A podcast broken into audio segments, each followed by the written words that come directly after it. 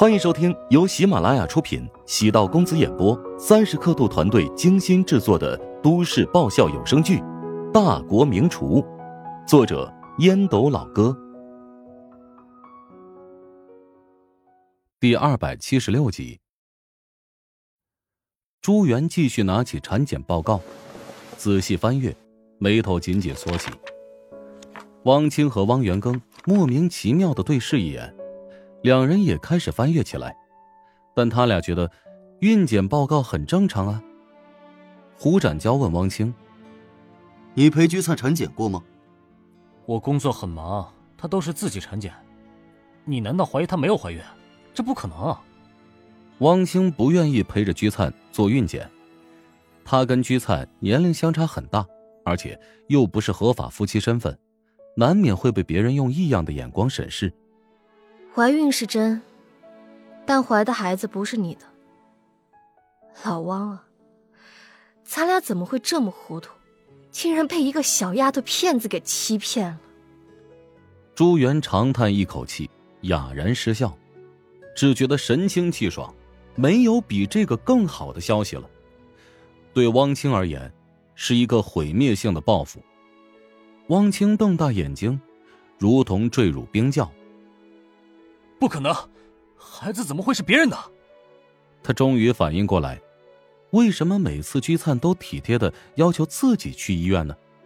他是担心医生和自己见面之后透露怀孕的具体时间，那样岂不是就暴露了？朱元首长按了按那份报告，冷笑道：“别自欺欺人了，我帮你分析一下啊。签署代孕合同的时间我清晰记得是八月三号。”但是从产检报告的时间推算，她在七月中旬便已经怀孕了，也就是说，她在跟你认识之前两周腹中便有孩子。老王，你的运气不错啊，你得感谢这位胡老板，否则你可是要得给别人养孩子了。我他喵，我的老天鹅，喜当爹的桥段呢？这是，汪清难以置信，面部肌肉颤抖，他竟然敢骗我！居灿善于伪装自己，像是一只乖巧的家雀。谁能想到，他藏着这么大的秘密？朱元哈哈大笑，哈哈，还真够解气的。汪元庚的面色突然变得难看起来。原本他以为损失一笔钱，至少能抱个大孙子，没想到现在大孙子是别人的。汪清面如土色，颓然坐在位置上。什么都没有了，我还真是自作孽不可活。不行，我要把事情问清楚，我要跟居灿当面聊聊。唉，你就不要再跟居灿见面了，我们已经安排了人将他送走了。至于他以后也不会再跟你们联系。不行，他违约了，拿走的预付款必须要吐出来。预付款会帮你尽量要回。对了，还有一份资料，你肯定会感兴趣。胡展娇朝朱元看了一眼，朱元将胡展娇的资料拿到手中翻看很久，除了通话记录之外，还有身份验证，直指公司的另一名创始合伙人吕刚。吕刚和你俩都是大学同学，你们毕业之后一起合伙开了一家游戏公司。吕刚是游戏的研发总监，是技术核心；汪清是董事长，负责对外商务谈判；朱元负责财务和行政管理。你们三个人配合默契，公司很快拿到了三轮融资，现在进入第四轮融资了。吕刚在你们的眼里是一个老实本分的人，你们从来没想过他会起异心吧？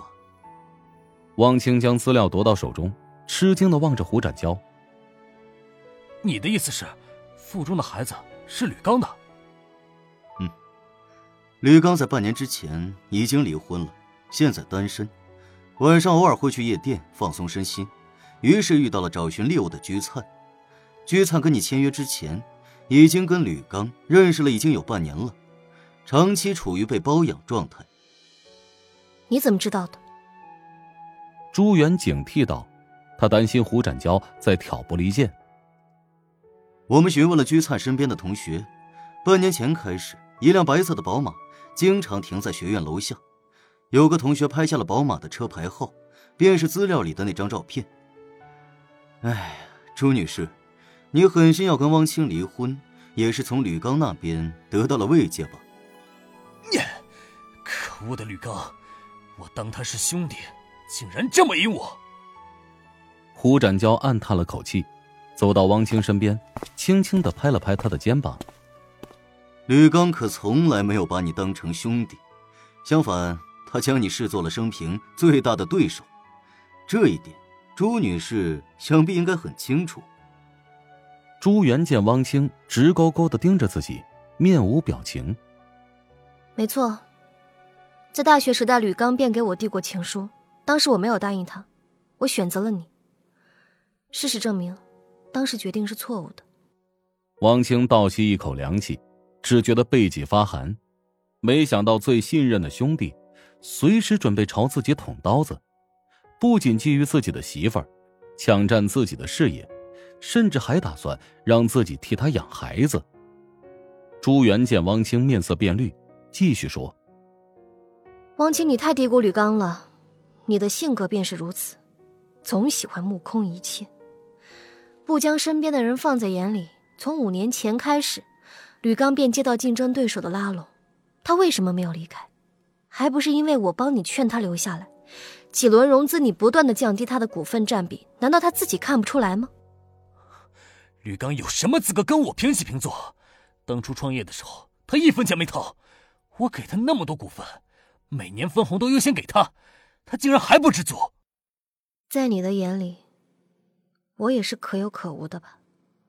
不，元，你在我心中是不可或缺的。我我知道错了，求你别离开我。无论你要求什么，我都可以给你。我要你放弃公司的董事长职位，让出百分之十的股份给我。你的欠债我帮你偿还。你以后还是公司的股东。对外的业务还是由你负责。你就是想逼我离开吧？你难道还看不明白吗？前三轮融资我们的业绩很糟糕，现在投资方已经很不满意，我们必须要对高层进行调整，才能够给投资方足够的交代。哼，为什么是我而不是吕刚呢？因为你是董事长，只有你来承担责任，才能让投资方满意。投资方也会高看你一眼，信任公司的决心。如果你答应我的要求，我也会调整吕刚的位置和股份占比。我和吕刚最终都成为你手中的玩偶，谁能想到，你才是最大的赢家呢？汪清失落的望了一眼朱元，商场如战场，汪清现在已经没有退路。朱元缓缓站起身，拿起挎包。冷漠的扫了一眼汪清，自嘲道：“赢家，没有人是赢家。”朱元走出包厢，门口站着一个人，乔治早已等候多时。哎，来食堂，岂能不吃顿饭就走了？不用，今天没心情。你不只是今天没心情，是很久都没有食欲了吧？乔治对朱元也做过调查，朱元错愕的望了乔治一眼。你是这家食堂的老板？对溜，我邀请你们一起吃饭，可以帮你解决厌食的问题，不知道是否赏光呢？朱元想了想，微微点头，跟着乔治来到了隔壁包厢，桌上摆放着一碗米饭，还有砂锅和汤碗。你请我吃这个，不合胃口不用花钱。如果觉得好吃，哎，对不起，你可要买单。装神弄鬼，我倒是要看看你葫芦里卖什么药。乔治打开砂锅，一股奇特的肉香在包厢内蔓延。红烧肉，我还以为是什么山珍海味呢。乔治夹了一块红烧肉放在米饭上。连同筷子一起递给朱元。来，你尝一下，看跟你之前吃过的红烧肉是不是有什么不同？朱元见到红烧肉，竟然不觉得油腻，心中好奇，夹了一块送入口中，表情突然僵住。一股糖香，烧烤一样的肉香，还带着一丝清香，在舌尖开始蔓延。软糯的肉质香气在口中迅速化开，刚穿过喉咙，便有一股回香反弹，朝鼻腔袭来。本集播讲完毕，感谢您的收听。如果喜欢本书，请订阅并关注主播。喜马拉雅铁三角将为你带来更多精彩内容。